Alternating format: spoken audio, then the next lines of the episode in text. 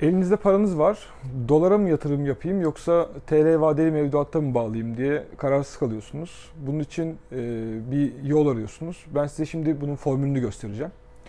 İki alternatif üzerinden gideceğiz. Ya TL'ye koyacaksınız paranızı ya dolara koyacaksınız. Şimdi burada TL bazında baktığımızda eğer TL vadeli mevduat yaparsanız vadenin sonunda TL bazında elinizde ne olacağını bilirsiniz. Çünkü ana para artı faiz alıyorsunuz. Ama dolar yaparsanız vadenin sonunda elinizde ne olacağını TL bazında bilmiyorsunuz. Çünkü vadede doların ne olacağını bilmiyorsunuz.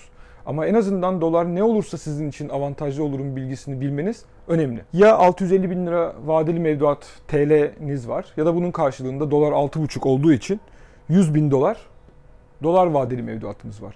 TL'nin faizinin bugün %10 olduğunu düşünürsek 650 bin artı faiz, ana para artı faiz vadenin sonunda bir yıl için konuşuyorum. 715 bin lira olacak. Burada iki hesaplamada da vergileri dışarıda bırakıyorum. Hesaplarken vergiyi de dikkate alırsınız ve bir yıldan hesaplıyorum. Vadenize göre 32 günlük, 3 aylık, 6 aylık bunu değiştirebilirsiniz. Eğer dolar mevduatınız varsa onda da 100 bin dolarınıza yıllık %1 faiz olduğunu varsaydığımızda vadenin sonunda ana para artı faiz 101 bin dolarınız olacak.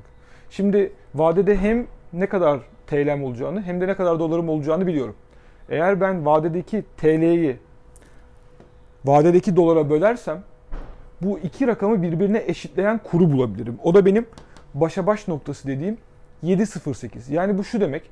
Eğer vadede dolar kuru 7.08 olursa sizin paranızı TL'ye yatırmanızla dolara yatırmanız arasında hiçbir fark yok. Bu da bize önemli bir benchmark veriyor. Önemli bir eşik veriyor. Yani sizin eğer düşünceniz vadede doların bizim hesapladığımız 7.08'in üzerinde olmasıysa o zaman dolar yatırım yapmak sizin için daha mantıklı.